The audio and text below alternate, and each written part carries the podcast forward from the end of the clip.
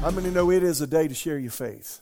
Now, this is going to be the third time this week that I've mentioned this, different venues, but I shared this after second service. If you were in the second service Sunday, I shared it with our men Tuesday morning, and then I also shared, I forgot, on Sunday afternoon at our new members class called Victory Pathway.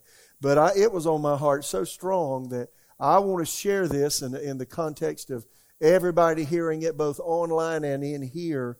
It is time to share our faith and not shut our mouth. I don't know if you realize, listen, and I think these stats are low. I think it's actually more than this now. 53% of our community will not go to church. At least. I think it's higher than that now since we've gone through COVID and such. 53% will not go to church. They're not followers of Jesus. And let's get real. We right now live in a post-Christian culture. We used to call America a Christian nation. And I understand the ideology here of the Judeo-Christian ethic, which is still here in a large number of our people, but the trajectory now is post-Christian. That means after Christianity had its effect. Now other things are affecting us, really seeking to drive the populace of America away from the Lord. This is where we live, guys. This is our mission field. Yes or no? So let me say this, over the last number of years, several decades now, the church in America has lost its evangelistic thrust. And it is time for us to pick the mantle of evangelism back up and take to heart what is on God's heart, right? So I've got this in my notes. For some, church has become a place to go and listen with no commitment to do anything, instead of a place to receive so I can grow and become a part of winning my world to Jesus. The whole goal that, this is like a filling station. The whole reason we have church services is so we can be built up in God as believers. Yes, I give altar calls on Sundays, but we ought to get most people saved outside the walls of this building. Yes or no? And we should get them saved in here. If people aren't coming to the Lord here, it's because we're not bringing them here. And they're not just going to meander. You'll have one or two meander in, but they've got to be invited by you. Yes or no? And people aren't just suddenly going to come to the Lord. No fisherman that's worth anything is going to go through a full hook in the water without something on it that the fish want to bite. And what if the fisherman just sat on the shore and didn't even throw a hook in the water? He's here, fishy, fishy, fishy. Well, you think he's a fool, But that's what we're doing. We're expecting people to come to the Lord. What am I doing to push that forward? That should be a main part of my life. So you may have a full-time occupation. Getting a little bit ahead of myself here. But here's a full-time task that all of us have, and that is to let our light shine for Jesus and always be ready to share the gospel. Yes or no? It is an ambition we should have. So I want to move all of us to a new era beginning again today in a fresh way. Let's go after the 53% that won't go to church. What do you say? You with me? So here's a question. What is God's greatest desire? What does He long for more than anything else? Listen to these passages. Very familiar. John 3:16, 17, New Living. For this is how God loved the world. He gave His one and only Son, so that everyone who believes in Him will not perish but have eternal life. For God sent His Son into the world, not to judge the world, but to save the world through Him. And then if you parallel that with the parable of the lost sheep that Jesus mentioned in Matthew 18, 12 through 14, listen, here's New Living Translation. If a man has 100 sheep and one of them wanders away, what will he do? Won't he leave the 99 others on the hill and go out to search for the one that is lost? Or maybe you got 6 or 7 kids. If one of your kids, and you're out, maybe you went to Disney World or went to a big fair somewhere, and you got all your kids with you. If one got lost, what would you do? You going after that kid, right? Now, most of us don't have sheep, but in Jesus' day they did. So won't you leave the 99 on the hill and go search for the one that is lost? And after he finds it, I tell you the truth, he will rejoice over it more than over the 99 that didn't wander away. In the same way, it is not my heavenly Father's will that even one of these little ones should perish. Wow. Now, you know, let me just tell you what's been in my heart recently. Listen, we got some really hellacious things coming. If you read the book of Revelation and understand what the 7 years prior to Jesus' coming is going to bring, it's the breaking of those seals in Revelation 6. It's the blowing of the 7 trumpets in Revelation 8, 9. And then there are bold judgments in Revelation 16 that are mentioned. And these things are sequential, and they're really hell on wheels for planet Earth. And it's God judging His enemies. And it's really, really a precarious time.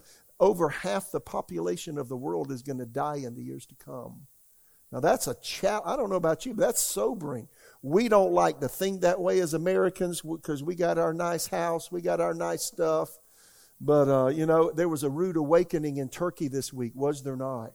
And Lord, we just pray and ask for the mercy of God on all of the thousands and thousands of people and thousands even of families that have been affected by this horrendous earthquake. Let your mercy be on them. And Lord, let believers in that area, Lord, let them, oh Lord, let their light shine and give them opportunities and a pathway into people's hearts, we pray. Let your mercy come in Jesus' name. So that kind of stuff is going to become more frequent. And just think about the people that you work with, people on the street where you live, your friends, personal friends, family friends, and then family members. If they don't know Jesus, they're going to go to hell. And we don't even think about that. 88%, I've said this so many times, that the stat is 88% of the population of America do not believe that God will allow them to go to hell. 88%. Do you realize the shock that so many people are going to have once they die and they wake up in flames? And whose responsibility is it to tell the story? It's us. So if there's someone that we know and we have influence with them, then we should be praying for those people and asking the Lord for opportunities to share Jesus with them. Should we not? And if we don't, will we be held responsible? I don't have time to go over it, but go. Is it Jeremiah? What is it? Jeremiah 3:18. You remember, Sean? Ezekiel, thank you. Ezekiel 3:18. I said Jeremiah's Ezekiel. You know, if you don't warn the wicked, he'll hold you accountable for the blood of the wicked on your hands. And boy, it's a really sobering thing to read. It's not in my notes. Luke 15. Listen to this. This is so good. This is New Living Translation. Tax collectors, other notorious sinners, often came to listen to Jesus. Now, this made the Pharisees and teachers of religious law complain that he was associating with such sinful people, even eating with them. So Jesus told him this story. If a man has 100 sheep, one of them gets lost, what will he do? Won't he leave the 99 others in the wilderness and go search for one that is lost till he finds it? And when he's found it, he will joyfully carry it on his shoulders. When he arrives, he will call together his friends and neighbors, saying, "Rejoice with me, because I found my lost sheep." The same way, there's more joy in heaven over one sinner who repents and returns to God than over 99 others who are righteous and haven't strayed away. He loves everybody just the same, but that one person, he's looking. Can you imagine that God is right now, he's looking for people to come to him. In fact, God's not willing that any should perish, but all come to repentance. And James 5:7 says, the farmer waits for the precious fruit of the earth. It's a euphemism. God is the farmer, and he's wanting to reap the harvest of the lost souls of people before Jesus comes back. I got this quote from John Maxwell a number of years ago. It was at a meeting where he was one of the keynote speakers, and he was teaching on leadership. But he said this, and it really moved me. And he said, "God loves people I don't know."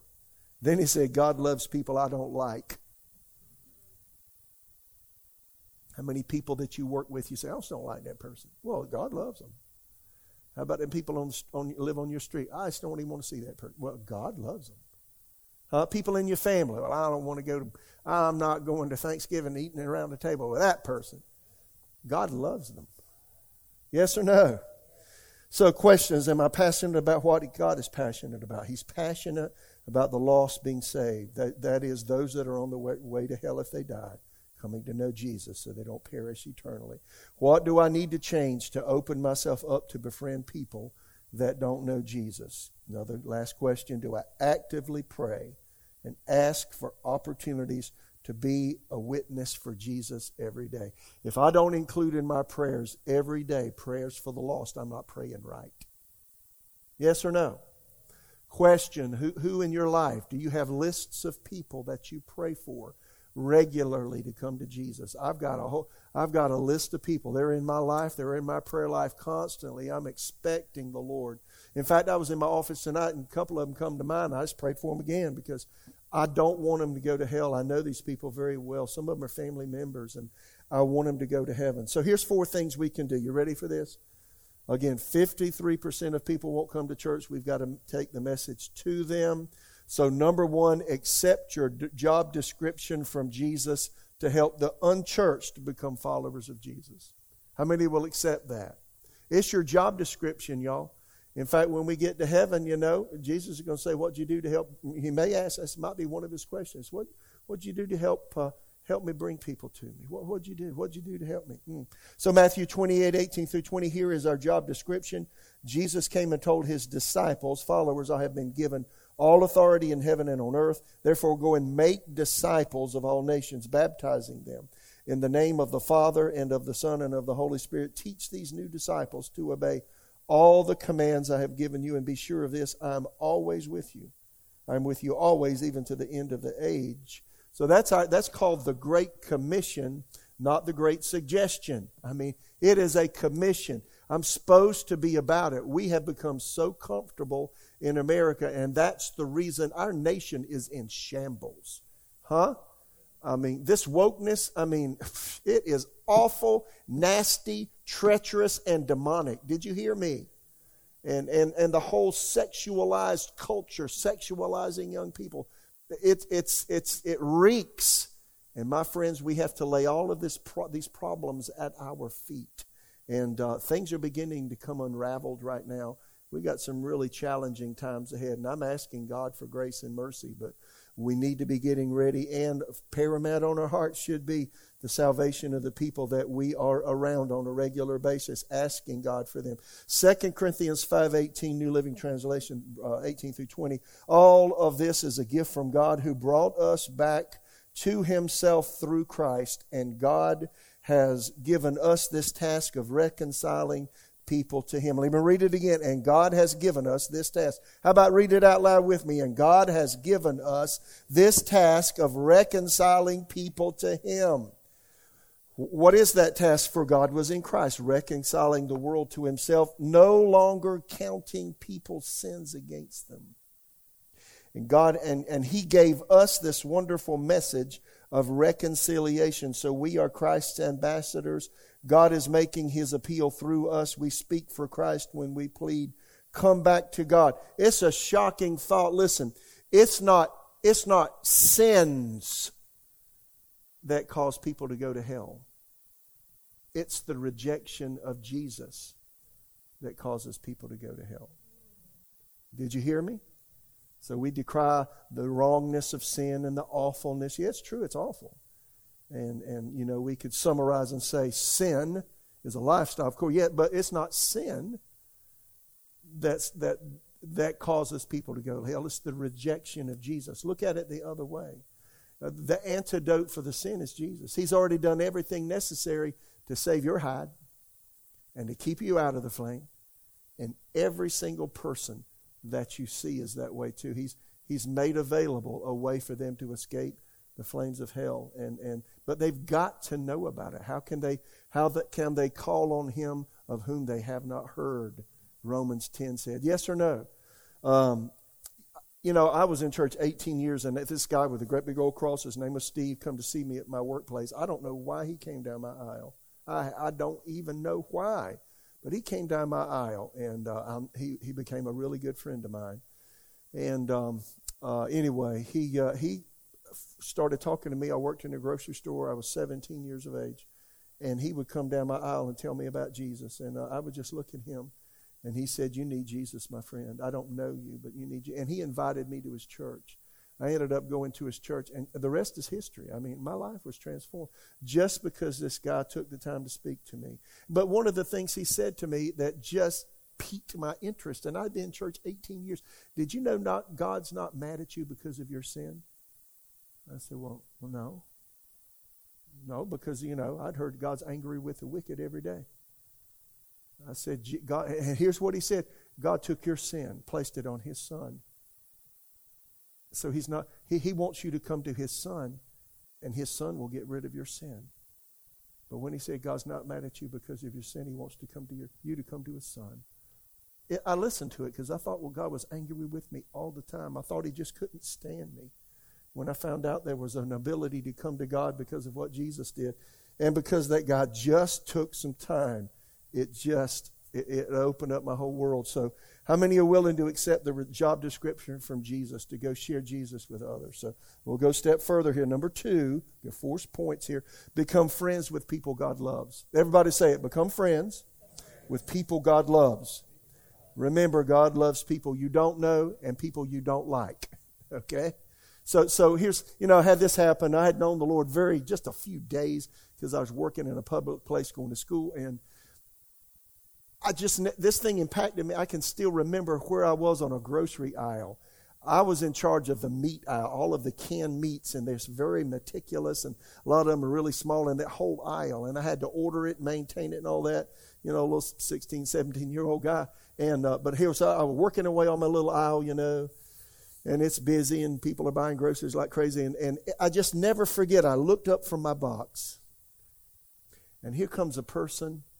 And for the first time in my life, I'm at a loss of words. When I put my eyes on them, I felt towards them the way God does. He loves them. See, I didn't know that person, but the first time I thought, you know, God loves that person. They're going to spend eternity somewhere. I wonder where it is. I never had those kind of thoughts in my whole life. But after I came to Jesus and then was baptized with the Holy Spirit, started having those thoughts all the time. And boy, it just moved me just to share what happened to me with others. How many hear me? So become friends with people God loves. Listen to 1 Corinthians 9:19. Everybody okay? Even though I am free, this is the Message paraphrase, awesome. Even though I'm free of the demands and expectations of everyone, Paul says, I have voluntarily become a servant to any and all in order to reach a wide range of people, religious, non-religious, meticulous moralists. You ever met any of those? Loose-living immoralists. You ever met any of those? The defeated, the demoralized, whoever. I didn't take on their way of life. Now, that's important. How about, say it out loud, I didn't take on their way of life. I kept my bearings in Christ, but I entered their world and tried to experience things from their point of view. I've become just about every sort of servant there is in my attempts to lead those I meet into a God-saved life. I did all this because of the Message. I didn't just want to talk about it. I wanted to be in on it. That is so good. Go get my notes and download them and look at that. Maybe you look at it. Isn't that good? Let me read it again. Though I'm free of the demands and expectations of everyone, I voluntarily become a servant to any and all in order to reach a wide range of people. Religious, non-religious, meticulous moralists. That's the person that's got the list. Want to make sure you've done everything just right. Loose-living immoralists, the defeated, the demoralized, whoever. I didn't take on their way of life. I kept my bearings in Christ, but I entered their world. Tried to experience things from their point of view. I've become just about every sort of servant there is, in an attempt to lead those I meet into a God-saved life. I did this because of the Message. I didn't just want to talk about it. I wanted to be in on it. Y'all, does that grab you? You know, when I first came to Jesus, again, I was 17, and I had worked at this grocery store since I was 16. In fact, I had hair down to my shoulders. I had to get my ears white-walled. You know what that is? To be able to work at that grocery store, and I did it. And I was in school. I graduated from high school when I was 16, went right into college, and so I was young.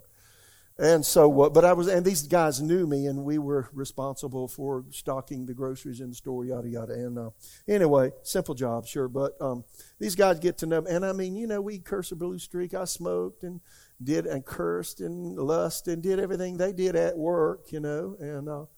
And they saw me, but over a weekend, my lifestyle changed. I changed. These guys picked on me mercilessly. They would try to find me in just one little foible, one little error, one little mistake.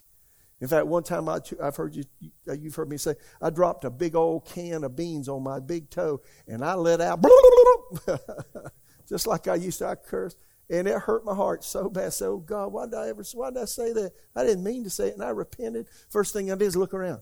Because if they had heard me do that, they would have lambasted me. They'd have tore me up. They were always looking for something. They were always asking, you sinned today, Mitch? You want a cigarette, Mitch? Have you lusted today, Mitch? They're just rascals. And anyway, just always picking on me. But I left that place in 1980. Susan and I actually, during that time, I changed colleges, went to a Bible school, and then Susan and I moved to Oklahoma to go to another Bible school. They got married. They saw me get married and all that. All these little guys did. But you know, the week I left to go to Oklahoma, listen, these guys did not know God. I'm talking there's 6, 7, 8 of them. Listen, I can't tell you how it impacted my life. Every one of them. I'm working. It's my last week. And they would make sure, in fact, I saw them when they turned the corner to the aisle I was working on, or either I'm in the back room where my supplies are. And they would do like this to make sure nobody's looking, and they'd come over and say, Mitch, we're going to miss you. I mean, all of them say about the same thing. We're going to miss you here. We saw you change. Here's what they say. We saw you change. And I know we picked on you a lot. All of them say, I know we picked on you a lot.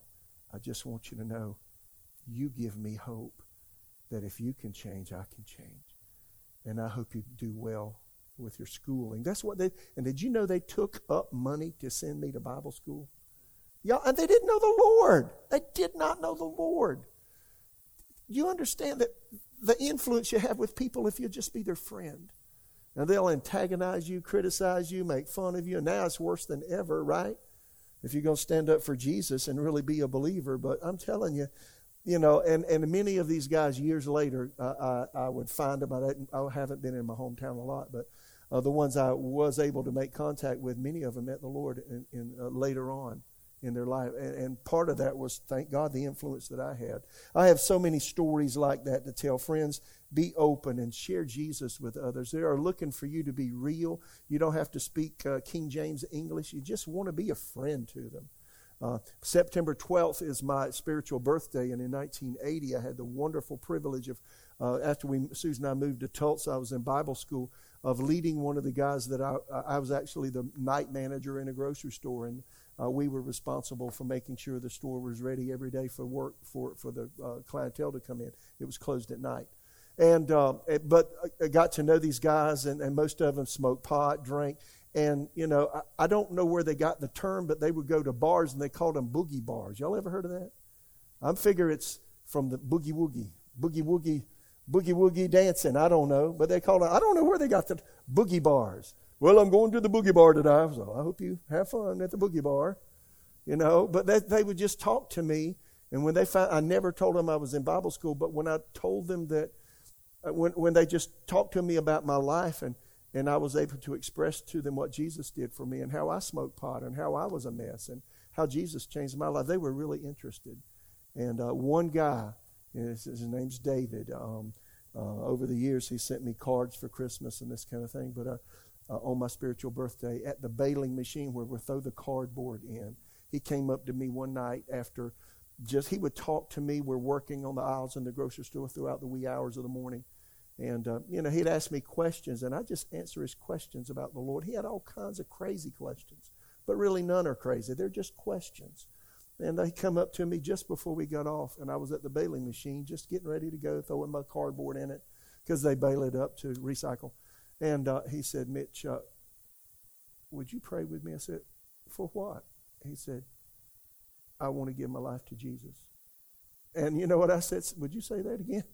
He said, I want to give my, what? I said, well, yeah. And I prayed him right through to salvation right at the bailing machine. Isn't that awesome? So, you know, people are hungry, and I think they're hungry now more than ever. Did you hear what I'm saying? So 3, ask God for opportunities to be involved in someone's salvation every single day. Now, I shared this in the membership class, our Victory Pathway. I shared it second service at the end Sunday morning. I also shared it with the men Tuesday morning. Here's 1 Corinthians 3:6 through 8, New Living Translation. Here's how to make this practical. Here's what Paul said: I planted the seed in your hearts, Apollos watered it, but it was God who made it grow. It's not important who does the planting or who does the watering. What's important is that God makes the seed grow. Isn't that good? The one who plants, the one who waters works together with the same purpose. Both will be rewarded for their own hard work. So here's the way I look at it, and if you'll see it this way, it can keep you stirred up to evangelize. It's not necessary, you know, if you got it in your head, everybody I talk to, I got to lead them to salvation right now. No. You are a farmer. You're a seed planter every day, and you're planting seeds in people's lives. You may have a one-sentence conversation with somebody, or it may be a paragraph, or you may be in passing, or somebody that you know. It's the context of the relationship, but as God gives you opportunities, plant seeds, sow seeds. You're planting when you share with somebody, and immediately they're turned off about Jesus. They don't want to hear it. They turn their head. They walk away. If they're on break at work, they won't even talk to you. I've had people I've had people do this. Well, I said, well, God bless you, you know. But because they didn't want to hear, it was an affront to their lifestyle. I've had people say, well, I'm an atheist or I'm an agnostic. There are no atheists. Come on. That's an excuse. Anyway, but I've had people, but see, if they don't receive it, you're planting a seed. And here's the issue. It takes, and those that are in the know say, statisticians say, it takes 7 gospel contacts before a person even becomes interested in salvation. Isn't that interesting? At least 7 contacts with people, different people, before they even get interested. Now think about the people that come to the Lord. People that come and walk the aisles in our services, they've probably had a number of gospel contacts in their life. That's the reason that they're here, right? So when you're out and about with people, understand if somebody just doesn't want to receive anything about the Lord, you make a statement and they immediately change the conversation. It's okay. You planted a seed. You're one of those 7 people. For some people, it might take 15. I don't know. You get what I'm saying? But see, that's your responsibility. It's your job assignment, right? How many understand? The second thing, you know, you water. Watering is when you share with somebody. And I've had this happen often when I'm at a restaurant. I'm often at restaurants because I take people out to eat, and we talk about this and that and the other, et cetera. And but I'll carry on the conversation with a waitress or waiter. And if I mention something to them and they immediately change the conversation, I know I'm planting. But many is the times it's been, oh, yeah, you know, I used to go to church and blah, blah. If I say something about the Lord, some nuance of spiritual content, and they cabbage onto it and talk for a few minutes, that tells me I'm watering. Well, just let it happen. You may not pray with them right then, but you know, pray for them afterwards. You're part of the process of them coming to Jesus, right? And then invariably, there are going to be people who are ripe, they're ready, and they want you to pray with them, just like the guy at the bailing machine with me. You know, that was, I don't know how many times I talked to him, and I'm sure others did as well. So again, let me also say this. Don't wait till your life is totally right. You don't have to be perfect to share Jesus with others. I mean, people may see your flaws, your misgivings, your misdeeds, your wrong words, your wrong actions, your aggravating, your rascal attitude, and you may let that be seen at work. But you know what? If you take somebody out to lunch or on a break, I mean, when you're working, you ought to give it 100%, right? But you're on break or whatever, and they may have a no solicitation policy where you work. I get all that kind of stuff. But when you're on your own and you're around people that you work, you know, talk to them about, you know, ask the Lord to open up the conversation. You'll be amazed at how He will do that. How many hear me? It's really important. I got a lot to say, but I got to move on here. But again, don't wait until your life is totally right before you allow God to use you. You may be struggling in some area of life. That doesn't mean that God can't use you to minister to someone else. Yes or no? Don't forget, I say it all the time, Job 42:10, the Lord turned the captivity of Job when he prayed for his friends. And so God will minister to you. As you minister to others, God will in turn minister to you. When I started ministry, I was so imperfect. I had so many flaws. I was talking to others. It's like I'm pointing my finger at them. And look, I got 4 looking at me. It's like, wow, It's, they need to be praying for me. That's the way it is, y'all. Don't wait till you're perfect for God to use you, or else He could use none of us, because none of us are perfect, right? Number 4, and lastly, prepare yourself to share Jesus with people. And this is very practical, 1 Peter 3:15. The Message paraphrase, be ready to speak up and tell anyone who asks you why you're living the way you are, and always, always with the utmost courtesy. English Standard Version, but in your hearts, honor Christ the Lord as holy. That means we carry a reverence for Jesus inside of us, and we love Him.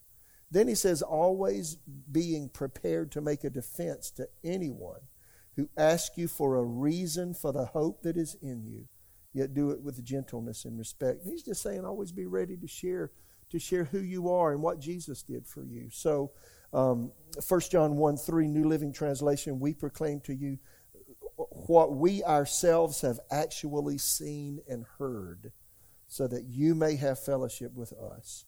And our fellowship is with the Father, with His Son, Jesus Christ. I shared this in the class, and I think I shared it with the men Tuesday morning, 1977 Bible school class. This thing really, really impacted my life when the professor said, you're going to come back next week. He gave us 3x5 index cards. He said, I want you to make one paragraph on what Jesus has done in your life and make it concise to the point. And we're going to get up and you're going to share it with the whole class. We had about, 30, 40 people in the class, and it took a few times, but we got through them, and it was awesome. But, it forced me to think about, what did Jesus set me free from? See, if you'll share those things, that's what comes out of you with passion. And that's what John said, that which we have seen, that which we have heard, we share with you. And that's what comes out, again, with passion. So I encourage you, maybe go to the notes section on your phone. Since we do everything digital, there's my wife. Hey, Susan. I'm sorry. She's in Alabama right now. I miss you, love. On the notes section of your, and just type out a paragraph of what Jesus has done. Maybe you type it out, so it sound right, and maybe you make some corrections. We'll do it, but have it ready, and then think about it, rehearse it, read it to yourself until you kind of know it. And then as things progress and you're planting, you're watering, and then somebody else wants to know more, then you can just share what Jesus did for you. Bruce McDonald is a missionary that really is an apostle. He was in the Soviet Union, lived there for 10 years in Moscow. And then he's planted over 800 churches in Russia. Once the Berlin Wall fell and we were able to go into Russia, he went and lived there for 10 years. Then he's been all over Africa, and I've been to India, Africa, and Siberia with Bruce McDonald. So Bruce, I'm just saying that we had so many conversations traveling to all these crazy places we've gone to, and in the airports or whatever, just waiting on the plane.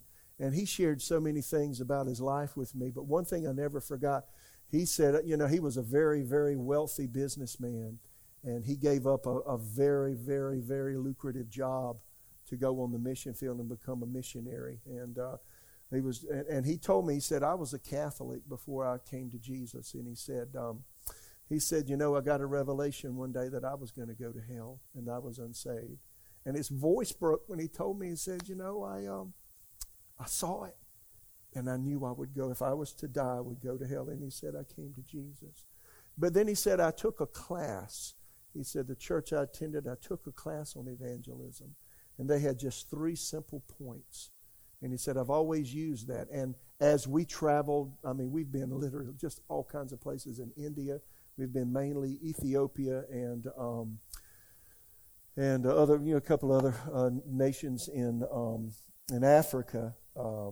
But everywhere we were, he's constantly talking to people. He had a degree in sociology, so he understood culture as well, and he really enjoyed talking to people. But he said, here's what I live by, and I never forgot what he said one day. We were sitting waiting on a plane, and he said, here are 3 principles I live by. Make a friend, be a friend, and then share Jesus when the opportunity comes. And it's just so simple. Make a friend, be a friend, and then share Jesus when the opportunity opens. Everybody say, make a friend, be a friend, share Jesus when the opportunity opens. Is that good? So I just want to encourage you. We have, let me just say this, you got one. We have these cards on the plexiglass stand in the foyer. Those are there for a reason. I haven't mentioned them in a long, long time. Go pick these cards up. It's just Victory Church. It's got our website. It's got our phone number. It's got our address. And I encourage you, pass these out and invite people to church with you. You know, that's one part of this. The other part is just sharing your story, planting, watering. You get it, but the other part is really put something in somebody's hands. Hey, if you're leaving a tip, and leave a good one, or don't put this down. If you're giving a tip, put one of the cards on the table. Does that make sense? I mean, just, you know, because it'll open up conversation. And, God just gave me something. I'm sitting over there during praise and worship. You know what I'm going to start doing? I walked almost 3 miles today, prayed this afternoon. I'm going to take these on my prayer walk, and I'm just kind of, oh, what is that? Because I'm going to do it. Because I walk as 2 miles all the way around my neighborhood. And I'm just going to chunk it, you know. It's like, okay. Because somebody's going to pick that thing up, right? Huh? You say, that's littering. Well, I think that's good littering. Because somebody's going to pick that up. Somebody's dog's going to sniff it, and they'll say, what is that? Right? And then if they go to the website, there's a whole chunk of information there, right? So let's pray. Y'all ready? So how many are willing to bite it? How many are willing to go after it? If you're willing, raise your hand. So, Father God, we come right now in the name of Jesus. Keep your hand raised up. Say it out loud. Heavenly Father, I ask you to forgive me for any time in my life as a believer that I have lost my evangelistic zeal. I repent before the throne of God and ask you to forgive me for any hardness of heart or any callousnesses that I've had or any inconsiderateness that I've had towards others that are on their road to hell. I ask you, sensitize my heart to the people around me. And Lord, count me in. I accept the mandate. I accept the job description to go into my world and preach the gospel to every creature with my life and with my words, planting, watering, and you giving the increase. I give you permission. Speak through me as you speak to me, and make me a blessing to people in the name of Jesus. And Lord, we just give thanks.